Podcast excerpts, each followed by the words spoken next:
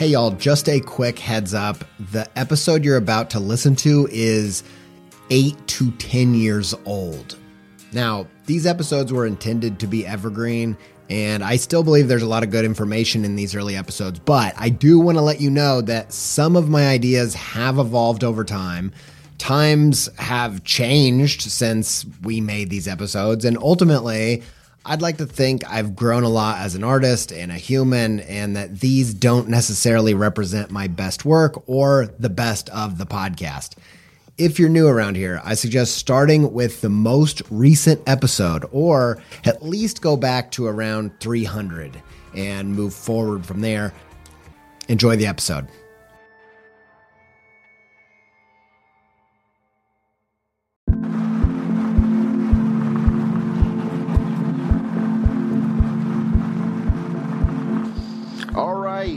It's the Creative Pep Talk Podcast, and this is the man who does the talking on the show.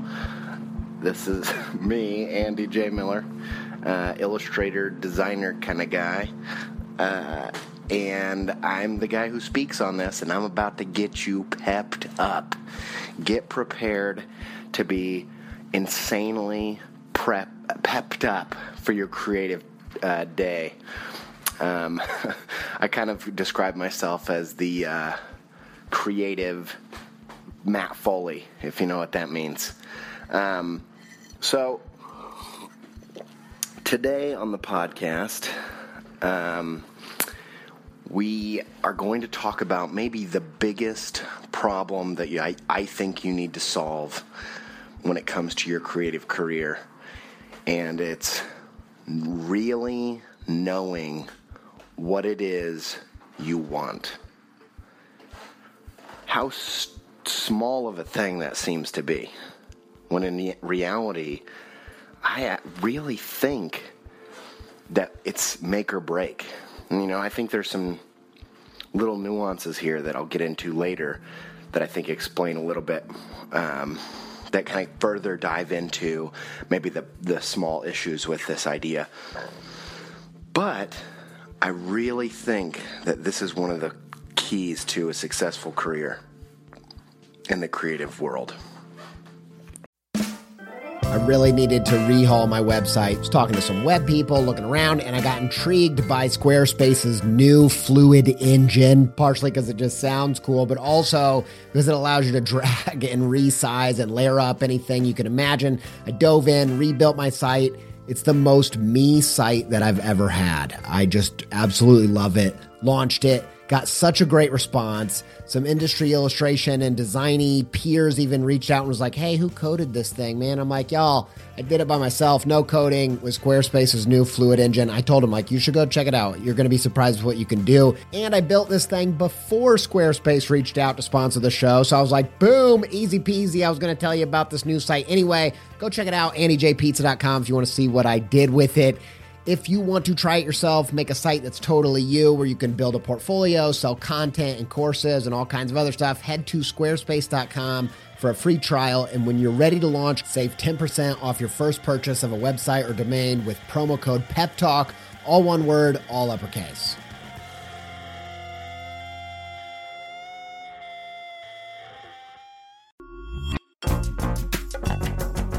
This episode is supported by In the Making, an original podcast brought to you by Adobe Express, the all in one content creation app included in your Creative Cloud membership. If you are trying to boost the YouTube, TikTok, Reels content side of what you're doing, one episode of In the Making that I think will be super useful to you is their episode with John Youshaei. I think John's method for including his audience in the process is really inspiring. And if you want to hear about that and more about leveling up your game in the creator economy, just search In the Making in your podcast player to listen. Many thanks to In the Making and Adobe Express for their support.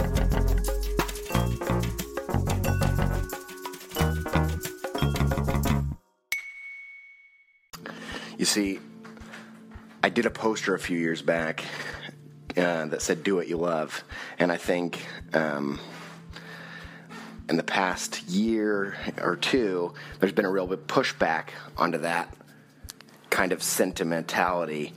Um, and I think for good reason. I think that you know it's a it's kind of like a little pithy little thing that you put out there, and there's always you know any extreme definitive statement like that. There's always a bunch of uh, nuances that it's ignoring. But uh, but I think that there is still truth in do what you love, but I think that maybe you need to take a step further. And I'll I'll tell you what got me thinking about this. I was watching. Um, so James Victore does these amazing little YouTube videos called Burning Questions, where he answers questions that are sent to him.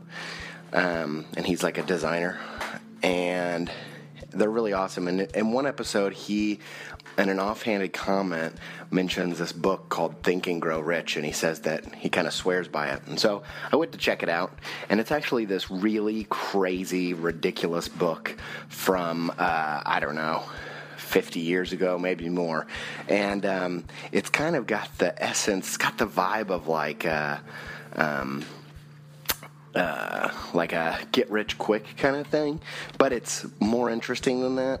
I personally have like this um, kind of fetish for things that are outlandishly kind of ridiculous, like get rich quick schemes and um, I don't know, crazy, fluffy ideas. I, I don't know. It, in kind of like a um, detached kind of like, I'm just fascinated by by people that go out and make these bold claims and stuff. I just, it's, I don't know. It's just so interesting to me. So this book is kind of like, uh, I read, I didn't read it all, but I read quite a bit of the beginning, and um, I thought it was really interesting and profound. One one part of it is that I think he's saying do what you love, but I think something that's he's tacked on to further is find what it is you really love. Like find like that's the precursor to this. And I think that's one of the things that where I've seen do what you love really fall on its face is when you're trying to help somebody who really doesn't know what they love, what do you do? But actually, I feel like I've developed um, some ideas around this uh, on on how to actually um, analyze and research and then experiment and and try to really boil down what it is you're looking for. And I think that that process is actually really good for um, really figuring out what it is you want want to do. And and here's why I think it's such a giant problem because I think when you don't really know what you want, there are a slew of issues that come from that. Of these are the symptoms of not knowing what you want. So you either A, do nothing. You know, when I was in high school, um, before I really found art, I was just totally um, directionless and I was apathetic about life, and all I really cared about was partying, to be honest, and girls. And I don't think that's necessarily uh, a unique story um, for high schoolers. But you know, I didn't take serious. I didn't take school seriously at all. I didn't take my life seriously. I didn't have any idea what I wanted to do, and I was just completely apathetic about life. And I think when you really don't know what you want, it can often cause you to do nothing at all. And when you do nothing, nothing happens. You don't I think it's so rare that um, the fairy godmother comes out of nowhere and comes and gives you everything you didn't know you already wanted for for no reason. And sometimes I think when you're reading these interviews with these famous artists or whoever, there are certain people out there that want to push this idea. You know, everybody pushes their own experience. There are few exceptions to the rule with the fairy godmother. There are people out there who do sit around and have it handed to them on a silver platter. But there's a there's this uh, pastor from the south called Andy Stanley that uh, that uh, my dad likes, and he um, I heard him say something once interest, really interesting that I've, I keep going back to, which was. Uh, plan, uh, planning on being the exception is like saying your financial future and financial plan is to win the lottery. planning on winning the lottery is not a plan at all because you can't plan on being the exception. That's not that's the opposite of a plan. And I think there's some of these artists that in the interviews they say, "Oh, you really don't need to be strategic. You don't really don't overthink it. Just let it happen." And I'll tell you what, I have a a, a, a, a few people I know pretty well. They just let it happen. They work at they, they you know they they work in jobs that they hate. They were just letting it happen. They're not fulfilling their potential. I don't. I think it's you know. I think everybody wants to just tell their story, and um, you know. And I think a lot of times you you use that to give advice, but I think it's a little bit um, sketchy for those people to go around um, to people the, for the exceptions to go around and say just be the exception. I, I think that, that that gets a little bit sketchy. So I think when you don't know what you want, you you more often than not end up doing nothing. Now the second thing that I think that um, that you do when you don't know what you want is you try to do everything. So you might not be doing nothing, but when you really don't have a good sense of what you want, you're going to be trying to do everything. And I think when I first started out in my creative career as an illustrator, I was trying to do everything. I was trying to do gallery work. I was trying to do editorial stuff. I was trying to do books. I was trying to do advertising. I was trying to do animation. I was trying to do I was trying to do everything that I could possibly do. And I think that, um, and I was doing patterns, and, and I think for a time, uh, when you're starting out, that's not the worst thing. But somewhere along the line, you've got to figure, you got to boil it down a little bit. And I think even recently this was brought to my attention. So I was watching um, this video of one of my favorite artists, and who I'm not going to name just because I think uh, it's more effective if I don't. And I, and I was watching him, and I and I was thinking about his career, and his career looked so streamlined, you know, um, so curated, just very intentional. Perfect. Everything looks perfect, and it's and it always kind of felt like that from the uh, the the whole time. If you look back through his whole kind of uh, public career as an artist, it just looks so intentional. Every step just mapped out so nicely. And uh, watching that video, I started getting that feeling that I'm sure most of you get, which is that jealousy, like, oh, I suck so bad. And uh, I started to sort through that because I think jealousy is a complicated feeling. It's almost like a secondary feeling of, um, and, and I think it's something that got you got to work out. You have to work through it. Um, because sometimes you can take that jealousy and it can turn into something uh, amazing. It can turn into something that motivates you, that helps you understand what it is you want. But sometimes, if you don't know what you want, that jealousy and those feelings actually put you onto a different path that you're you were never supposed to be on. So I went on a walk and I started to like sort through what what's really going on there. And I started to think about uh, what I know about this artist and I realized that a majority of the artists that have that very nicely curated, intentional kind of art portfolio that's very um, personally driven, that's not real commercially minded, that doesn't seem to take any compromises. The majority of people, including this artist, that take that path have to do a lot of part time and full time work doing other things for a very long time, if not forever. I was recently listening to uh, one of my favorite podcasts, which you know, um, Sam Weber's Your Dreams, My Nightmares. And he was interviewing some young new graduates in illustration, and they were saying that they would rather um, compromise uh, part of their week with a part time job and then spend the rest of their week doing full time work or doing doing not full time work, doing the rest of the week doing work that's no compromise at all, that's completely self generated. And Sam was saying that most of the illustrators he knows would rather be compromising a little bit on all the things that they work on and work on them all the time. And when I thought through all of those things, I realized is that I realized that what I've always wanted and I always knew that I wanted was to be doing work that I loved, that was my thing every day.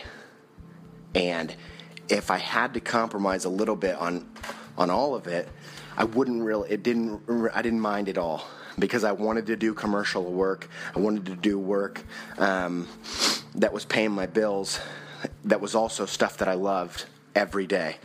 And I, you know, when I graduated, I had some part-time jobs, and uh, I really didn't, I didn't enjoy splitting my time that way. And even if it warranted different things that I could do with the rest of my time, um, I didn't like compromising in that way. And so when I thought through all these things and feelings, and I thought back to this artist, I thought, that's never that was never the career that I wanted to have. And I was I, it was so easy when I kind of had a clear picture of what I wanted to set that those feelings of jealousy down. And I can honestly say that since I worked through that I haven't felt like that. And actually at that point those feelings actually become some became something positive because I thought I know I never want to do those things but in what ways can I be a little bit more intentional in what ways can I curate a little bit better? In what ways can I compromise less? Do still getting the thing what I, which I want, which is to do my work uh, um, five days a week, and, and, it became something positive. So, so that, that's that's the so there's so not knowing what you want, it can a make you try to do nothing. B, it can try to make you do everything and then the last thing, the la- one of the last biggest problems is that not knowing what you want can cause you to work towards the wrong goals. And when you accomplish those goals, you're miserable. It's almost sometimes it's worse than if you didn't accomplish anything. And I'm going to tell a little bit of a story. So, I talk I talked to you um, I think it was last podcast about my high school experience, which, if you really are interested in what I was up to in high school, what kind of shenanigans I was getting into, go check the last podcast, of which I doubt any of you are going to turn this off and and and fire up that podcast uh, with that prompt. But um, long story short, I think one of the things that I, as I was kind of going through that that I realized is that. Um, like the the most clarifying thought was that in high school, I wanted to be. I was in a new school from middle school, and I wanted to regain the popularity that I had in the small town that I uh, that I went to middle school in, and I thought that that would make me really feel fulfilled. But the truth is, the more popular that I became, um, the more miserable I was. And I think a big part of that is is that I didn't realize what I wanted and in the when I was in middle school, it wasn't the popularity that made me feel secure and fulfilled. It was that I had made really close friends um, who were genuinely close to me. And so what happened is after I'd kind of become somewhat popular in my high school, I ended up um, just making some friends from some other schools that I actually had a lot in common with and who actually wanted to be uh, genuine friends. And it wasn't until then that I really had a peace uh, in, in my life, and that was towards the end of my high school career. Now, another side to this, and this is the story I want to talk about today, kind of starts with something that um, is a story that par- partially I want to tell because I think it's such it's a unique story, um, and then also because I think it it kind of really lends to this idea of uh, how important it is to know what you want. So, when I was a kid, I mentioned I think in a past episode um, that my mom had left us. So when I was, uh, I think one or two, um, my parents were divorced, and uh, it was just me and my older brother. And um, through a series of kind of issues and you know when when you're when you're growing up and then as, as you grow up and uh, you kind of put the story together with bits and pieces of what you kind of find out over the years and so i'm not going to divulge what i maybe think happened but suffice it to say that my mom left us when I was really young. Um, and actually, I think that my mom has a has a uh, a series of um, possible just severe kind of issues um, in her life that kind of uh, have led her to lead a, a, fairly sad life in a lot of ways. Um, but I, uh, so as I was a kid, you know, I think I think to when uh, I've got two children right now, and I've got a a, a girl um, who is six and a and a little boy who's two, and um, the little boy is such a mama's boy, and I think of um, how similar we are, and how he's the second child, and um, and I, I, get a picture of what I sense I must have been like, and how how much I wanted that nurturing relationship with my mother, and I think that from an early age, that just caused me to to be very confused emotionally about what I was looking for. I think that, and I and I think it manifested itself in so many ways. And before I get too um, self-analytical um, in my psychoanalysis of my own of my own experience, which I think has got to be extremely messy and not that wise. I think the the thing that I could take from that is whatever happened there really confused me emotionally about what I was looking for in my relationships. Um, and I think that especially manifested itself when it came to my relationships with uh, girls and women. And so, when, so as I was a teenager, I had several. Um, girlfriends, which all kind of ended in very similar ways, like you know, semi-serious uh, relationships that you, if you can even call them that when you're a teenager, but um, just where I was going into them and what I was asking of these kind of, uh, you know, girls was was just either too much or I was just very unsure about what it was what it is I wanted and I think when you're not sure about what you want you end up falling into things. Like I said, you either do nothing, everything, or you achieve things that you never wanted. And I think um, sometimes it's a mixture of all those things. And I think it's not uncommon, actually, for a lot of people. Um, probably a lot of people can relate to this. Is that when you really don't know what you're looking for in, in, a, in a partner, you can stumble into things that are nothing like what you ever wanted. And and and what happens is you try to force that person to be something that they could never be. And when you do that when you're asking that of somebody it causes them to act in ways that they would never act. And so i had several relationships um, just go super sour um, and, and they were just a disaster in so many ways and i left that experience when i was about 18 um, just really broken about what, what that would look like to have a, a good relationship and, and just kind of cynical and skeptical in some degrees.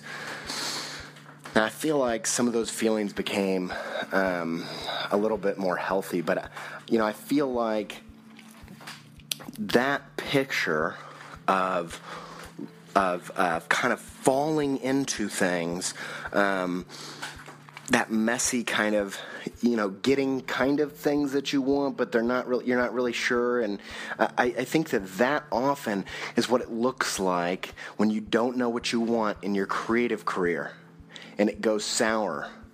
You know either you work for something that you never wanted and when you get it you're not satisfied at all.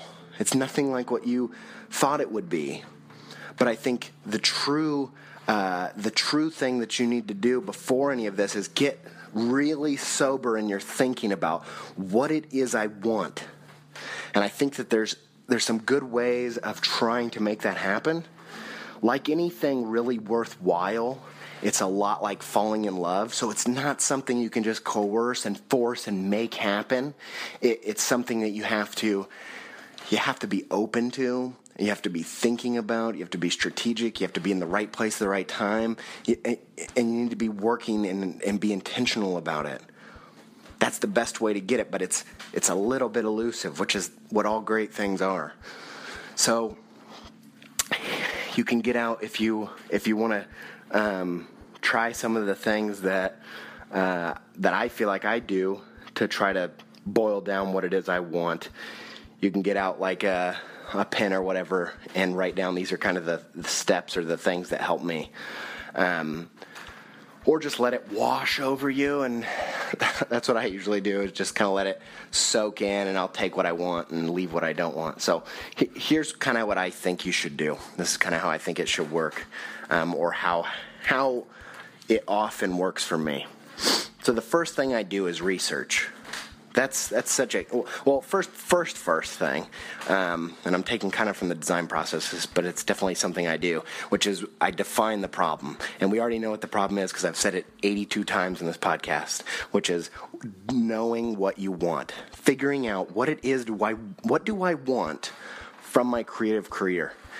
And that can be in regards to the types of jobs you want to get the type of uh, you know what what what your the trajectory over your whole career. It could be what you want your week to look like. It could be um, yeah, what kind of medium you want to work in. It could be anything. It's all about what what do you want from your creative career. The second thing after uh, defining the problem is research, and this is a really important part. And I think it um, I think some of the ways this looks is look at what other artists do, what what other careers are out there that when you see them, they really speak to you. And then write a little bit about it like this person does gallery shows, his work's like this, this is kind of what his week looks like, because they're all interconnected. Um, this person does editorial work. This is what it would take to do that. I'm, you know, whether I'm willing to do those sorts of things to get that. Um, this person does uh, children's books, and it looks like this, and so so think through all these things, and then make a hierarchy because you might want a lot of different things, but make a hierarchy. Try to take in what that means for their actual life and the t- and how it would feel to actually do the work, not just the output, not just like I'd like to achieve the same thing, but also that seems like the type of work that I would enjoy doing. Um, so take, try to be when you're doing this research, try to really think about um, a holistic approach to what it means that these these artists have, and then I think you need to do further research because I think a lot of artists want to stop there. But the truth is, your life has never been lived, your story has never been told, and, and your thing will never look just like someone else. It can those people can be signposts, but you have to work under the assumption that the the song that you're going to sing is a song that's never been sung, so it's not on the internet. That's one of the things I like to say is the answer is not on the internet. So that those deep, you know, elusive things, you're not going to find them by surfing the web for five hours. Just that that feeling's not going to be fulfilled. You might dull it by doing that, but you got to dig a little bit deeper than just looking at other people. So then you also need to think about what kinds of things um, have I done that were really fulfilling? What were the kinds of things that I really enjoy doing? Um, what are the kind of uh, you know entertainment and um, and, and, and, situations and conversations and all that. Th- take all that into account. What are the things that really move me and excite me and all that? Take a just research all that like crazy. When you've got some ideas of like maybe these are the five kind of things that I really want with my creative career, start talking to other people about it. And I kind of liken this to.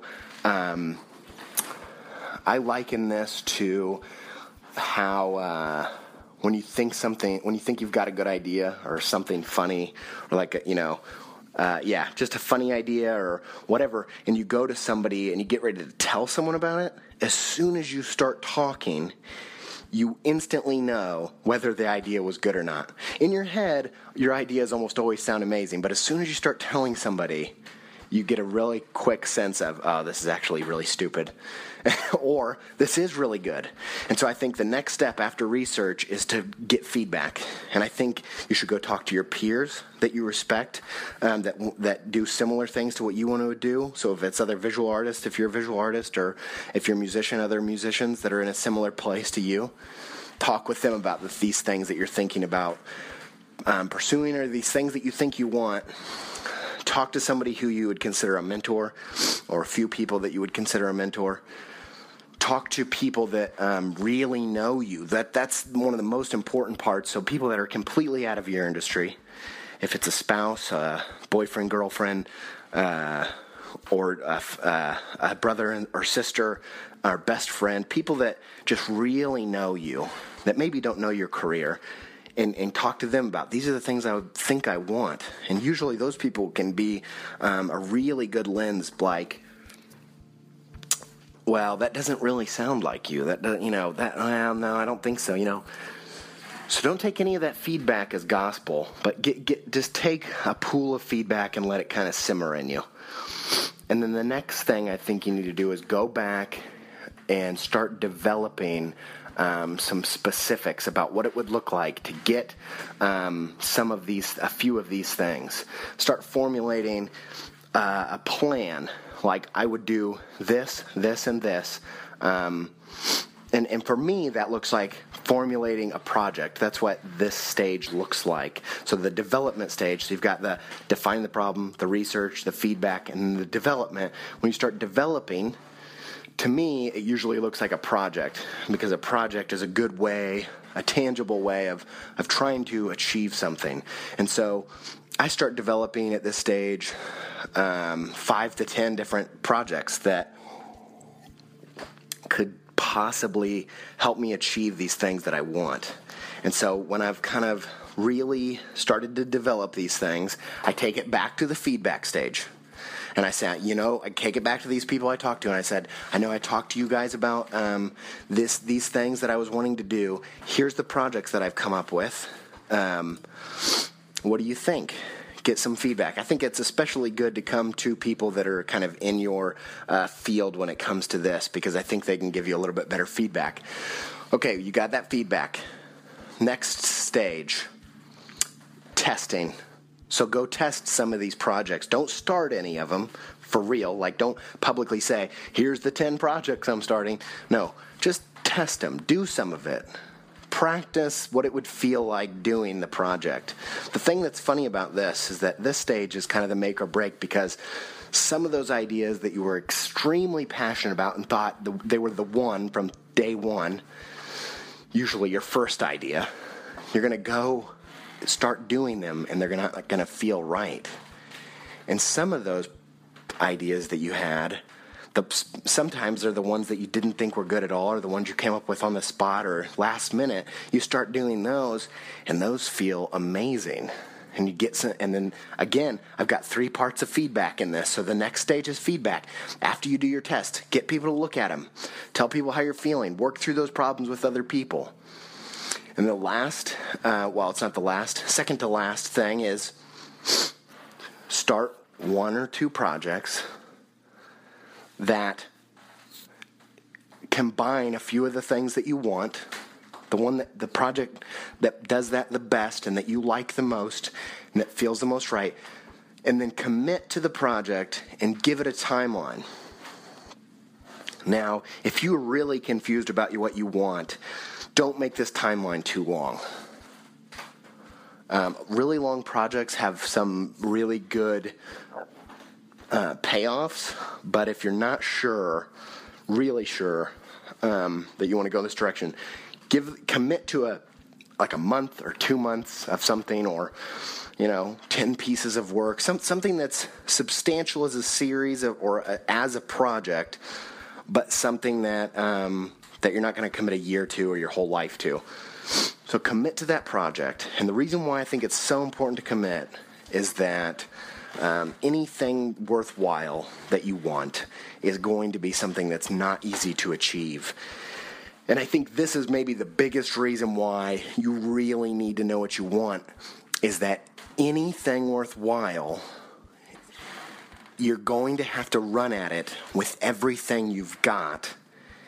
And I can guarantee if it's worthwhile, there are thousands of other people running at it with everything that they've got. There's thousands of other people that have done the process and they know they want this thing and they are giving it everything they've got. And that's why you can't afford to not know what you want and, and, and, and only half do things. And that's why I think it's so important that you take this seriously and commit to something. Because if you don't, you're not always going to feel like doing the project. You're not always going to feel like you want this thing. But if you've done the process, hopefully you're confident enough to commit to one thing and see it through, even the days that you don't want to do it. And when you finish it, you've got one more stage, and that's analysis, and you can bring other people in, and it can be another part of feedback. But analyze this is what I loved about the project, this is what didn't work, and these are the things I achieved and what I wanted, and this is how it felt to achieve those things. And when you do that whole process, um, I really believe that you're going to get. May, I can almost guarantee that you're going to be closer to understand what, understanding what it is you want.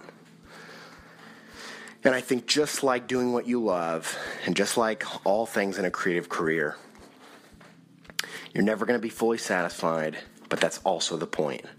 You're never going to know exactly what it is you want because you're never going to want just one thing. You know, you're you're you have a myriad of desires, and they're also going to change as you grow. And so, it, it, you know, it's never finished, but that's actually the good news. And so, uh, I want to finish telling the story about uh, my love life. uh, here's what ended up happening. So, when I graduated high school, and I've kind of had these terrible relationships in so many ways, I started to think about um, why it was that these things were going wrong. And I think I concluded that it was a few different things, um, but they were all wrapped in up in what I wanted. Some of the things that I wanted, I was looking for fulfillment of, of things I wanted um, from from a, a girl that I needed to get other places.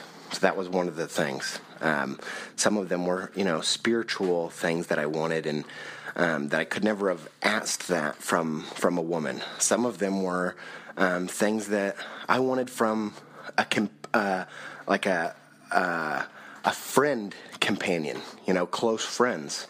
Um, some of them were um, things that I wanted from a girl that none of these girls had um, that I didn't know that I was looking for. And so here's what I did I did a really similar. I, don't want this to sound clinical because I don't think relationships should be that or contrived. Um, but I do think it really worked. And so I was systematic about thinking through what it is, what am I actually looking for um, in a in a woman as I as I grow up.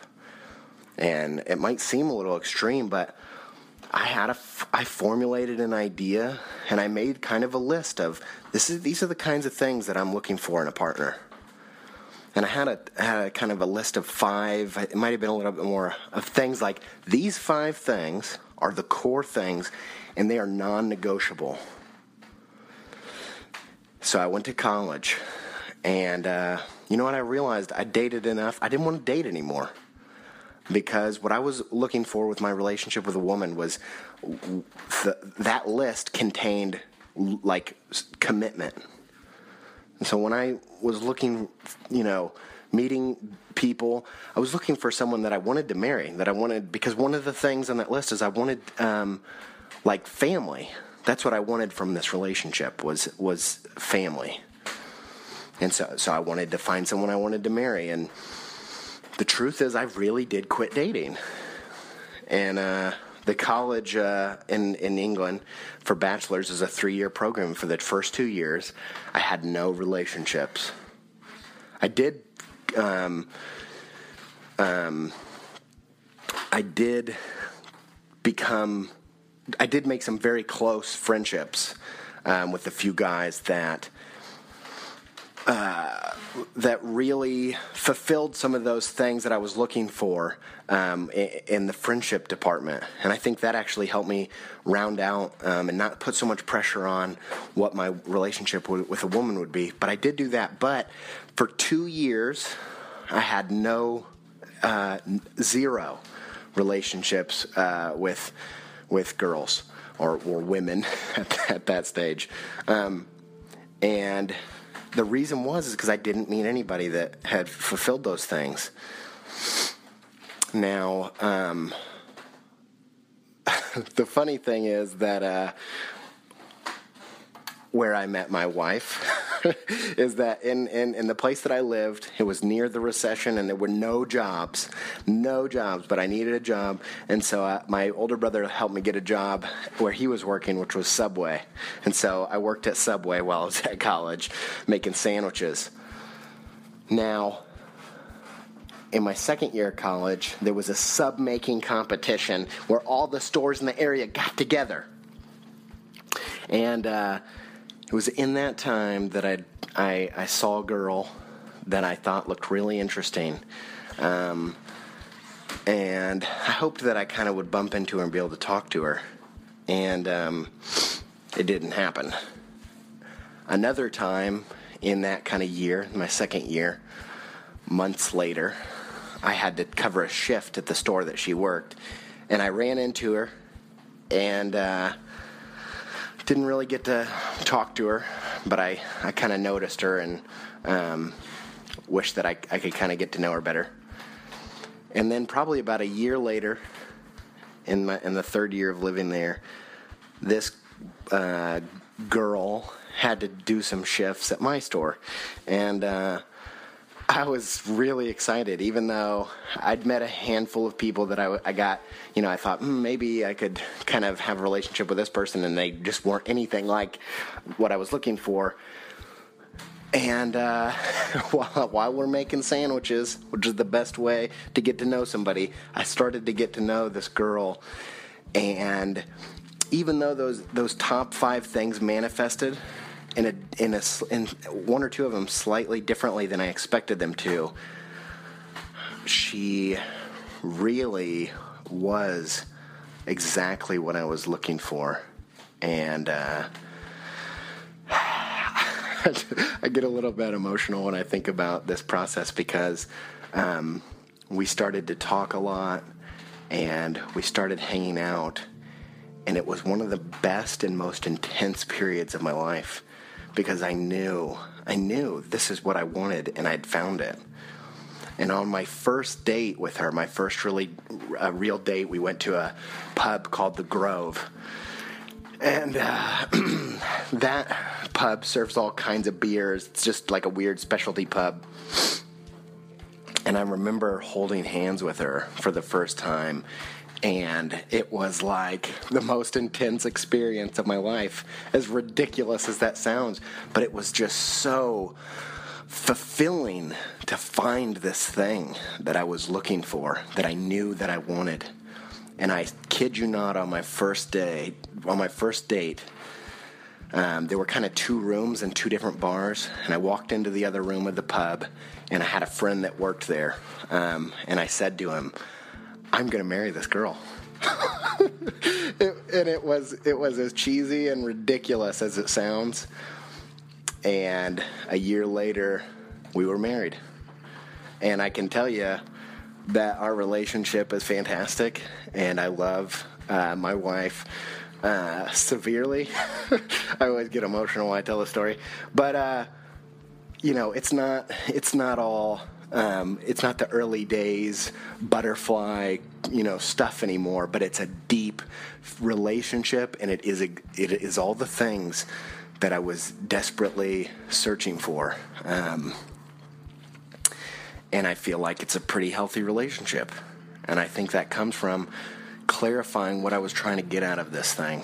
And uh, I really believe that as as personal as that that, that may be, um, I think it's a good picture of this because I think, you know, the last thing that I think happens is that when you don't know what you want, you know, I think the, the there's the three things I mentioned before, which is when you don't know what you want, you do nothing, or you do everything, or you get the wrong thing.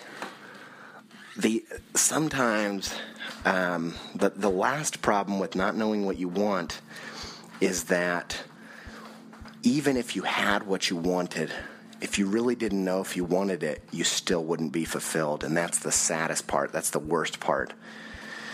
Is that if I hadn't known exactly what I wanted, maybe I would never have recognized how amazing it was to have found all the things that I wanted in a person maybe that wouldn't have been such an amazing experience. But because I really knew it, and I think this is true in your career, if you really know, I want to make a, a kid's book. I want to publish a kid's book in a in a um, with a major publisher.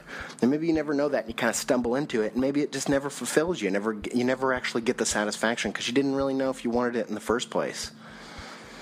And I think that's maybe the most tragic side of not knowing what you want. And so. Uh, I think I feel the need to lighten things up a bit since, since I got a little bit in, intense here on the show. But I, I want, I really do want to um, be honest and open on the show, and I want to be able to um, share my life with you, and in hopes that it might have an impact on uh, on on what you do. And so, uh, I hope that you could uh, get something from this, and I hope that you, uh, I hope that you find what you want. I, fi- I hope you, and not just actually finding what it is you want, but actually know uh, finding finding what you want in the first place. Um, so yeah, I, ho- I, hope this has been a help to you. I hope that you, uh, I hope that you can, um, if you're you are confused in this area, which is one of the worst feelings. And, and the other thing I was going to say is, as you start, um, you know, I really do kind of believe that there are things, there are forces um, uh, out there that want to stop you from doing this process, want to stop you from really thinking through and being mindful about what it is you want, because I think that's the real first stage to finding it. And if you don't want to get weird and get spiritual on it, you can even look at it as some of these forces are just competition. Like your competition don't always want you to know how they get what they do. How they how do they get what they got? And so, even if it's as simple and practical as that, I think there are forces out there that want to stop you from finding what it is you want. And I think it's a it's a pursuit that's that's worth going through. And I think when you start doing it, it should feel painful. Like that should be that should be the feeling that tells you you're doing something meaningful. So I thought so. Uh, so I hope that helps, and uh, keep coming back to the Creative Pep Talk podcast where I want to um, give you a pep talk to help inspire you to keep going and also to hopefully enable breakthroughs um, in your creative uh, career. Um, thanks, and uh, I'll see you soon.